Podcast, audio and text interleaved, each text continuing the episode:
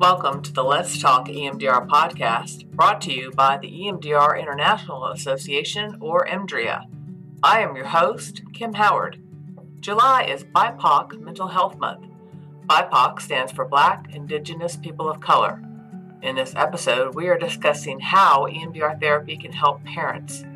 Today's guest is EMDR therapist Mercedes Samudio, LCSW, is also the author of Shame Proof Parenting. Welcome, Mercedes.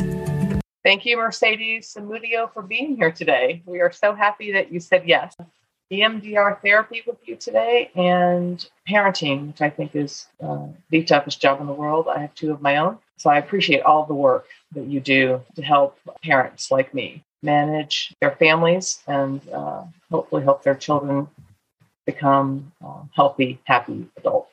So that is always the goal, I think, in your parent. So thank you for all of the work that you do with that. So I'm going to start with the first question. Can you tell us about your journey to become an EMDR therapist and your experience using EMDR therapy with parents? Yes. So as a EMDR therapist, I had been hearing about EMDR for a few years and had been very curious about it. And I decided over the pandemic really to since i had time i was like well i would like to get trained and learn more about it and really pay attention to how emdr really does work with trauma and supporting clients on their healing journey. And so, as I got into basic training and began to learn about it, I really began to see the benefit that it would have, even for my own healing journey. I had been in therapy, obviously, on and off for most of my adult life. And so I had done talk therapy, I had done CBT, you know, I had done different types of therapy, but I hadn't done EMDR on my own. And so as I was ending basic training, I began to search for my own EMDR therapist. Um, as I began to transition, I thought, well, I'll do EMDR therapy as a client so I get both experiences. And I realized as a client that EMDR therapy is so good at not just helping you to go back and really reprocess the trauma that you've experienced, but it also helps you recreate narratives uh, it helps you to recreate who you are and almost recreate your own identity as you begin to understand how the trauma influenced your identity and influenced who you were.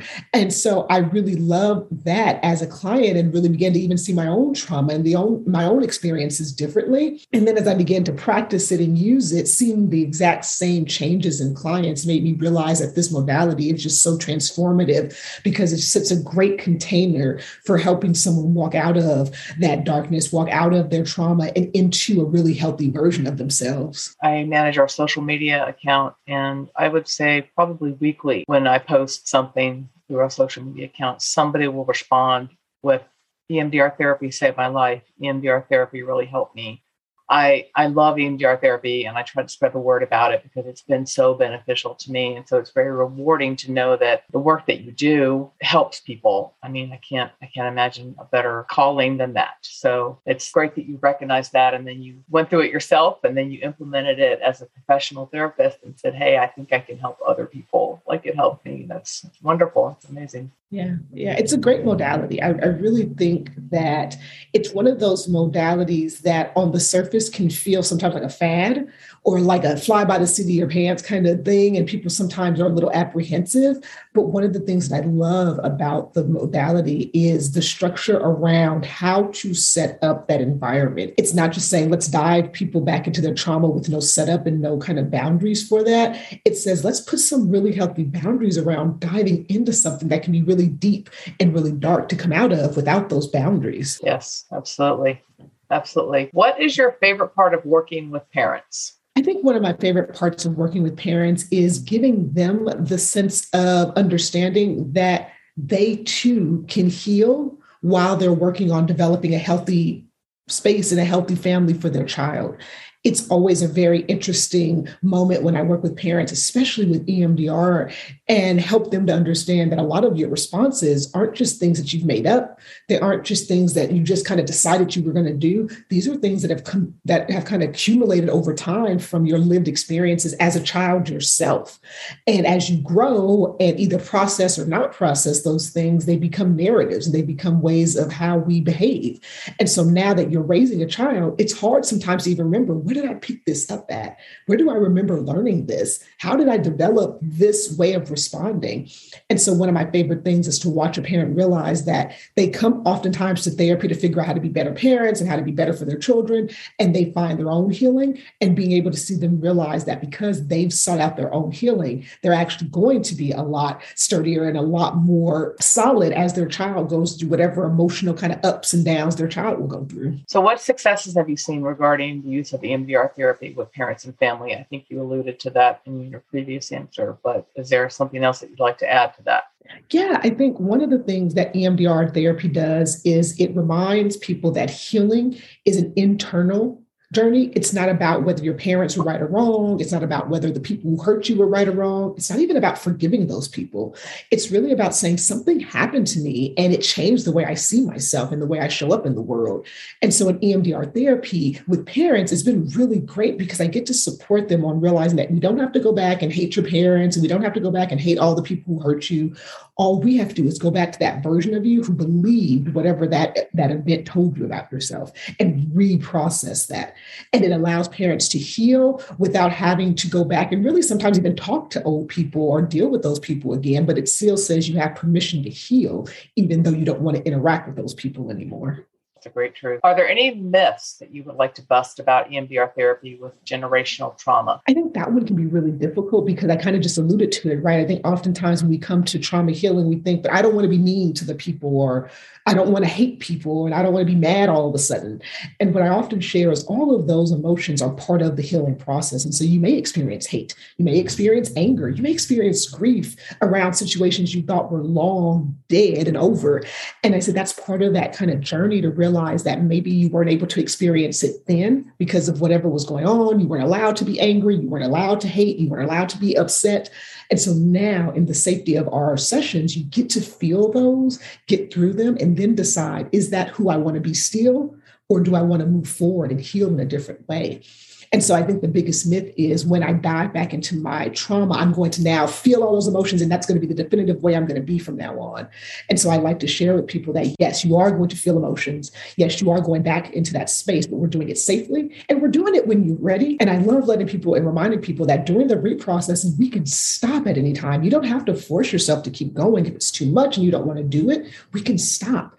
And so I love letting people know that about EMDR therapy that yes, it is tough work. Yes, it asks us to do tough things, but we don't just throw you in the deep end and say, figure it out, hope you come right. out. We really set up a lot of parameters before. Sometimes I'll even talk to people about kind of the prep work that you do before and the all of the exercises. And sometimes I'll just start those exercises before I even introduce EMDR therapy because I know those exercises are just helpful in general. And if we decide to do that. And if we decide to move forward, they've got these wonderful mental tools that support them in diving back into some of these uh, memories and experiences that, for for good reason, we sometimes will put away and lock away so we can, can continue moving on. And so I think if I can just sum that up, the biggest myth is diving into your trauma isn't going to make your current life more stressful, it's going to allow you to feel freer, I think, in your current life. So you're not spending most of your time holding all of that old stuff back. That's that's a very great point to make.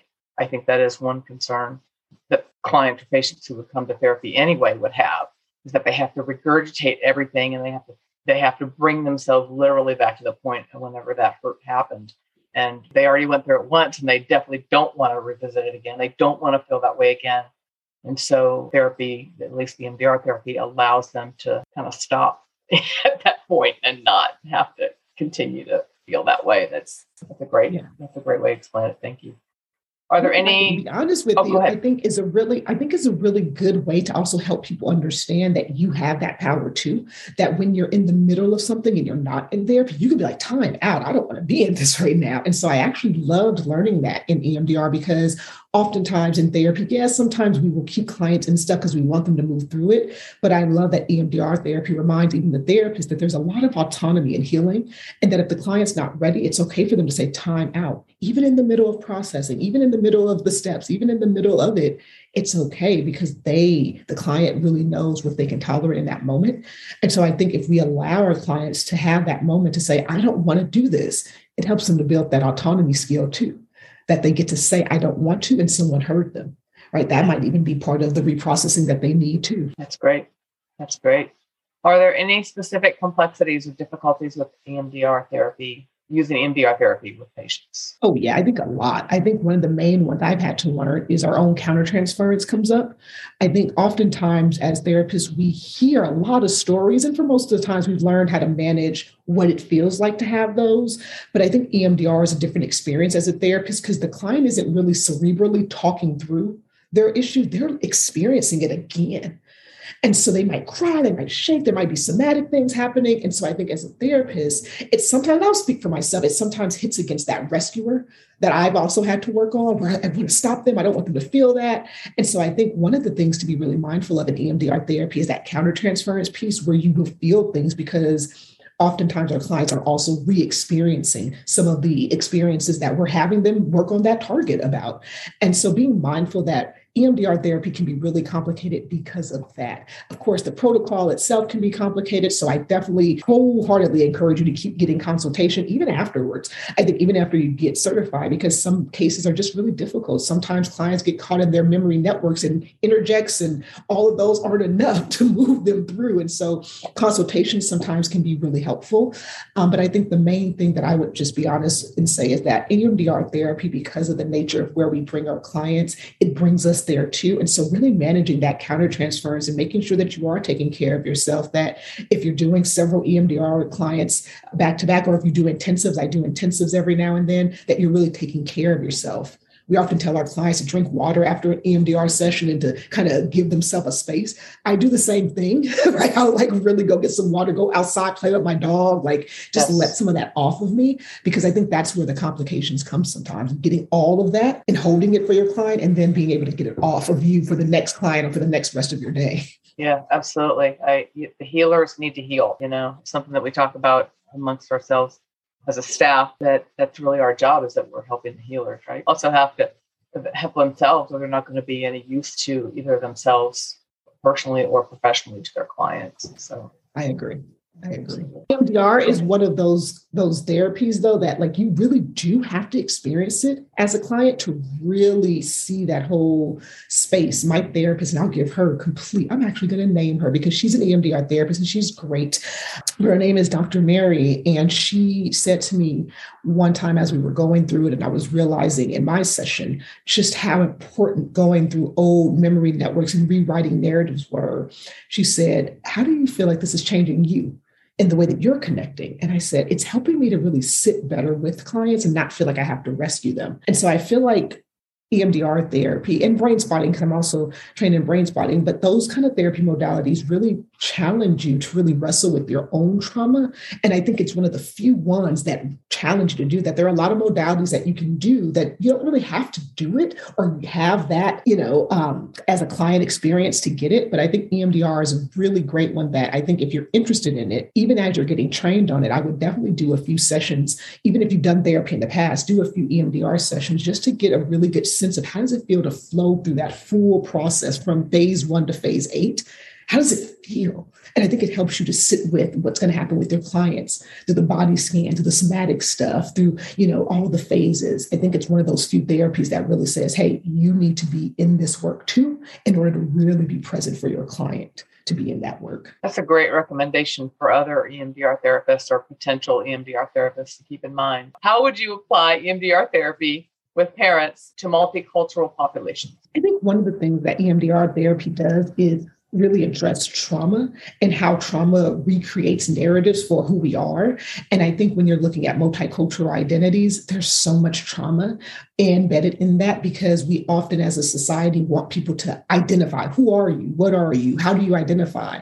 And if someone is multicultural there's multiple ways in which they show up in the world. And asking someone to identify or to pick i think is really traumatic. And so i think we live in a world where people who live in multicultural identities oftentimes have to either pick or ignore pieces of them. And this is where i think emdr therapy can really be helpful in terms of it doesn't change society but it changes our ability to allow society to influence our, our narratives, right? So if, in, if we've lived most of our life being asked to pick or being asked, what are we? Or being asked, how are we showing up in the world? That creates a lot of trauma where I have probably changed a lot of my narratives about who I am.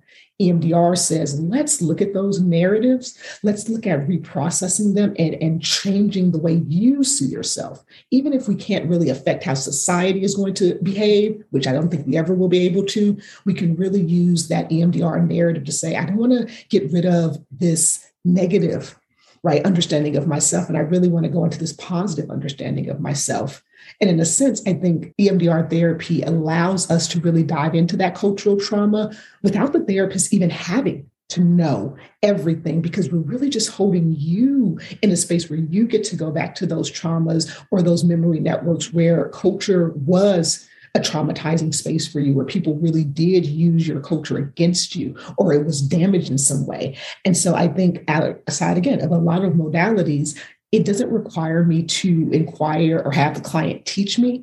It requires me to hold space for the client as they reprocess who they are, what their culture means to them, and how maybe past experiences have disconnected them from their identities and who they are. And so I think again, it won't eradicate everything, but I definitely think EMDR therapy is a great space for people to explore their racial and their racial identities. A caveat to that is this I think paying attention to your EMDR therapist too, and making sure that your EMDR therapist is culturally competent, whatever that looks like um, for you. And I often tell clients that in their advocacy, cultural competency looks a lot different depending on how you're showing up in your culture.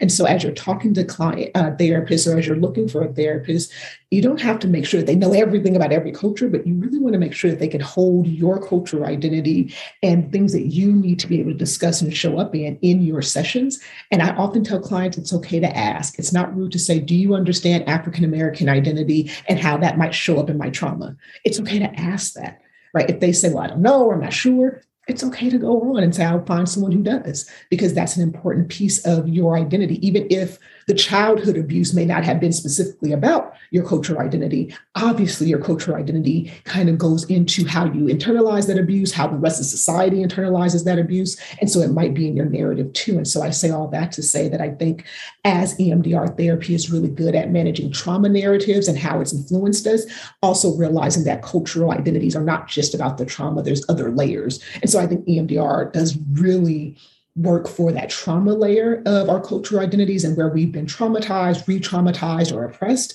But there are so many other layers that I think other modalities and maybe even other ways of connecting and healing might do to kind of give that person who has a multicultural identity a full healing experience or a full healing space. Great point. I, I've said this before on this podcast that finding the right therapist is like dating you know, or finding the right job or, or the right company that you want to work for, the organization, it has to be a good fit.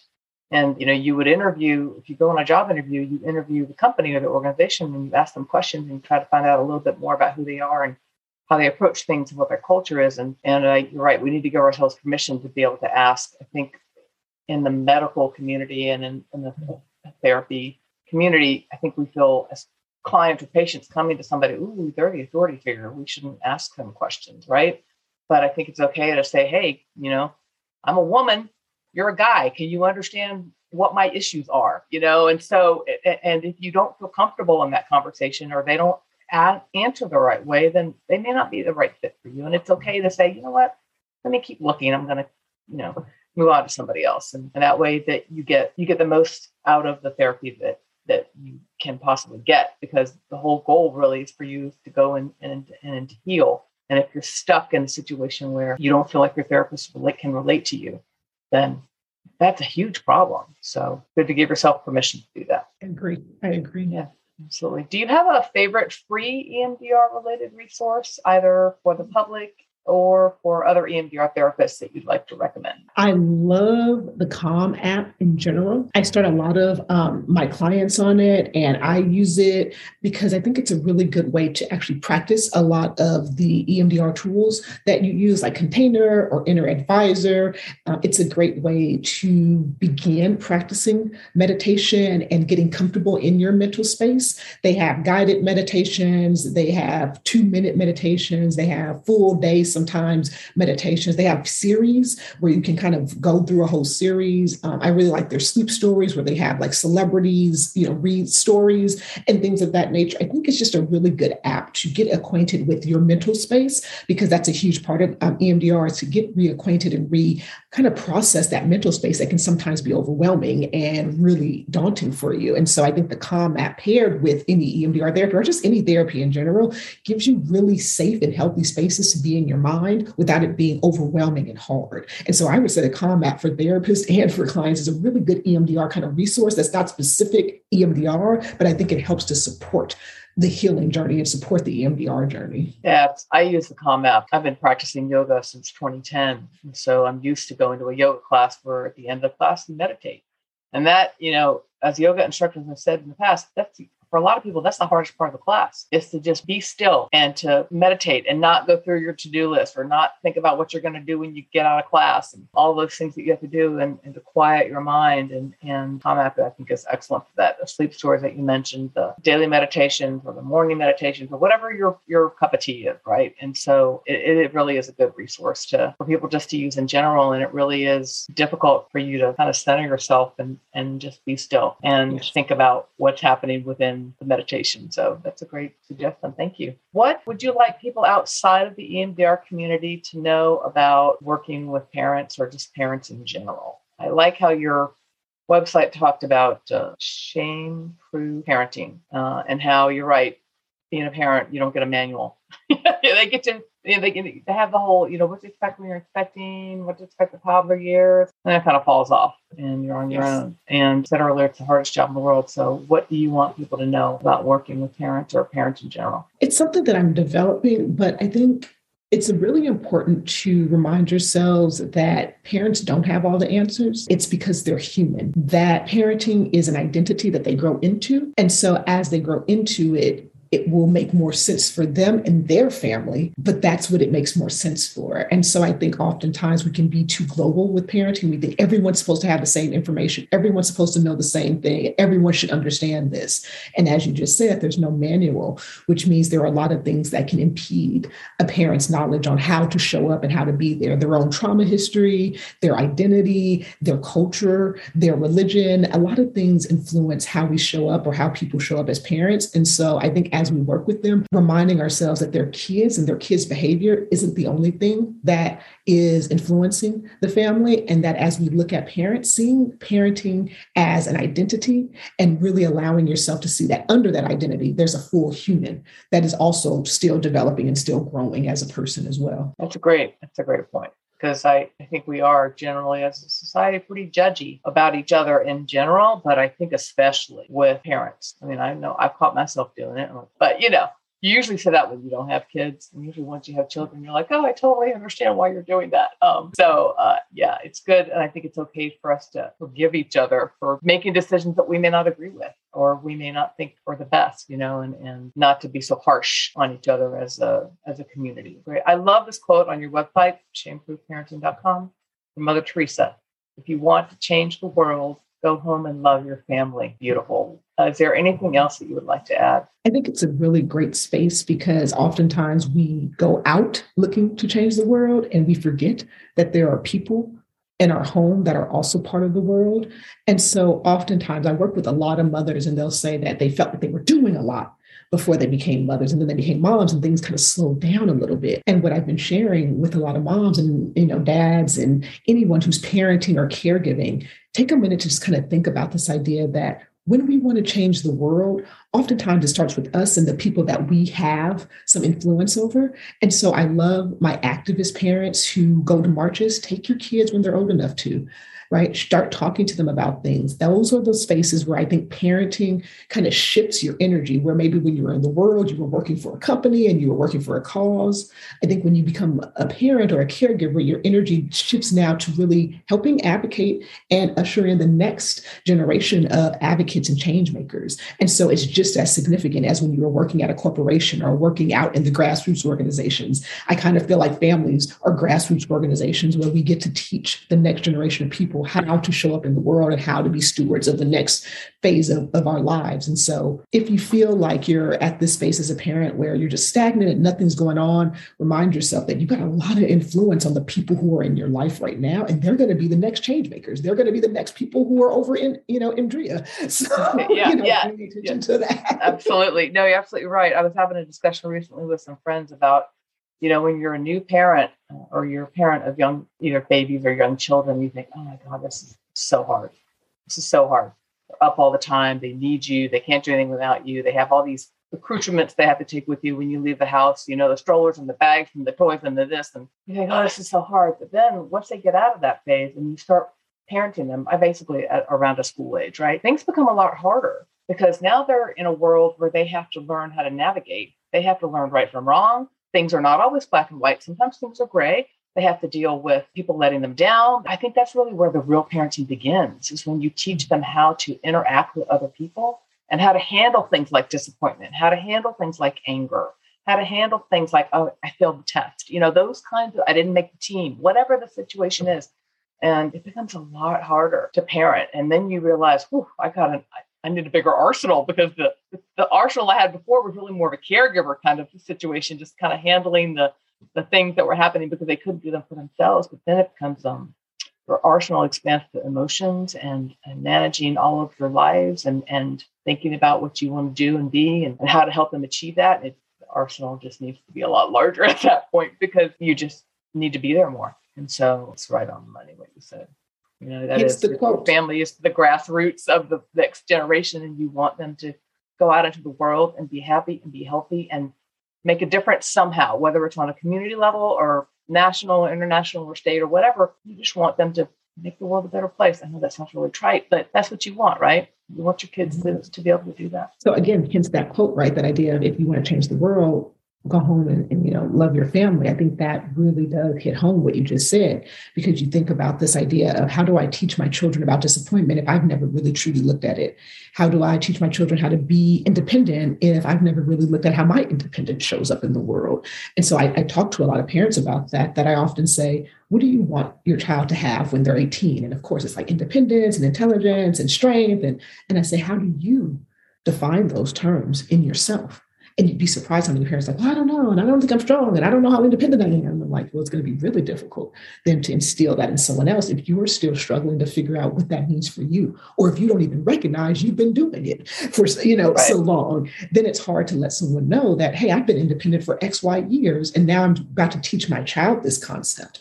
And so I think that idea of starting at home isn't just trite, like, oh, just love your kids. It's really about if I want someone to be independent and a great steward of the world, let's start here. Let's start mm-hmm. home and talking about how do you become a better person? How do you show up wholly? Yeah. Right? Yep, absolutely. Absolutely. That's great. Thank you so much, Mercedes, for your time today and your talent and your treasure. And we really appreciate you taking the time to, to talk with us today. Thank you so much for having me. This has been the Let's Talk EMDR podcast with our guest, Mercedes Samudio. Visit www.emdria.org for more information about EMDR therapy or to use our Find an EMDR Therapist directory with more than 12,000 therapists available. Our award winning blog, Focal Point, offers information on EMDR and is an open resource. Thank you for listening.